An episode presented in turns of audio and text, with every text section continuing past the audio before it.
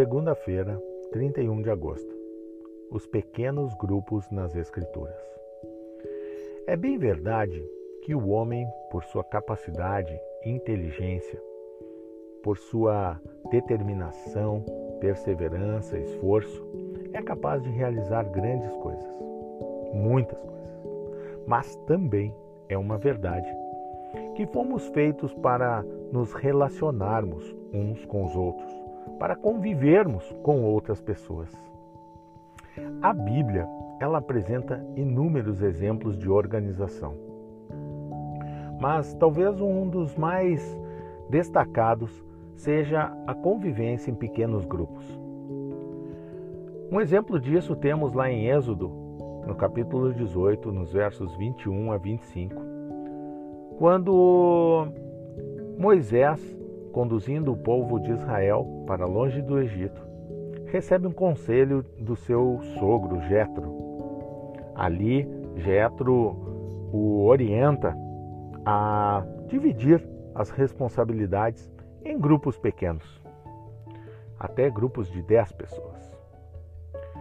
É interessante porque essa possibilidade acaba fazendo com que aquelas pessoas formassem novos relacionamentos que poderiam ajudar a lidar com os problemas que estavam enfrentando. Esses pequenos grupos, assim como era no passado, ainda hoje podem se tornar lugares de comunhão, lugares onde a vida espiritual é nutrida. Jesus, enquanto esteve aqui, escolheu trabalhar desta mesma forma.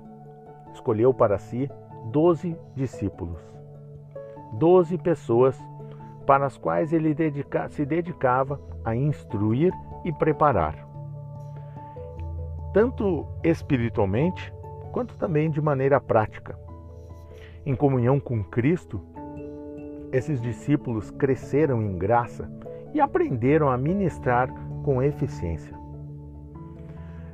É nos pequenos grupos que nosso Deus pode usar cada um de nós mais plenamente. Lembremos do ditado bastante popular e conhecido: Uma andorinha sozinha não faz verão. E nos juntemos aos nossos irmãos, aos nossos conhecidos, para que possamos levar o Evangelho com maior eficiência, com maior motivação. Vamos orar. Nosso bondoso Deus, Tu sabes as nossas necessidades, Tu sabes, Senhor, quão importante é o convívio entre os irmãos, quão importante é podermos desfrutar de momentos agradáveis com pessoas queridas. E principalmente, Senhor, desfrutar momentos em que podemos compartilhar o Evangelho com outras pessoas. Por favor, toca o nosso coração nos instrui a cada dia nesta nova semana. Nós te pedimos, no doce nome de Jesus. Amém, Senhor.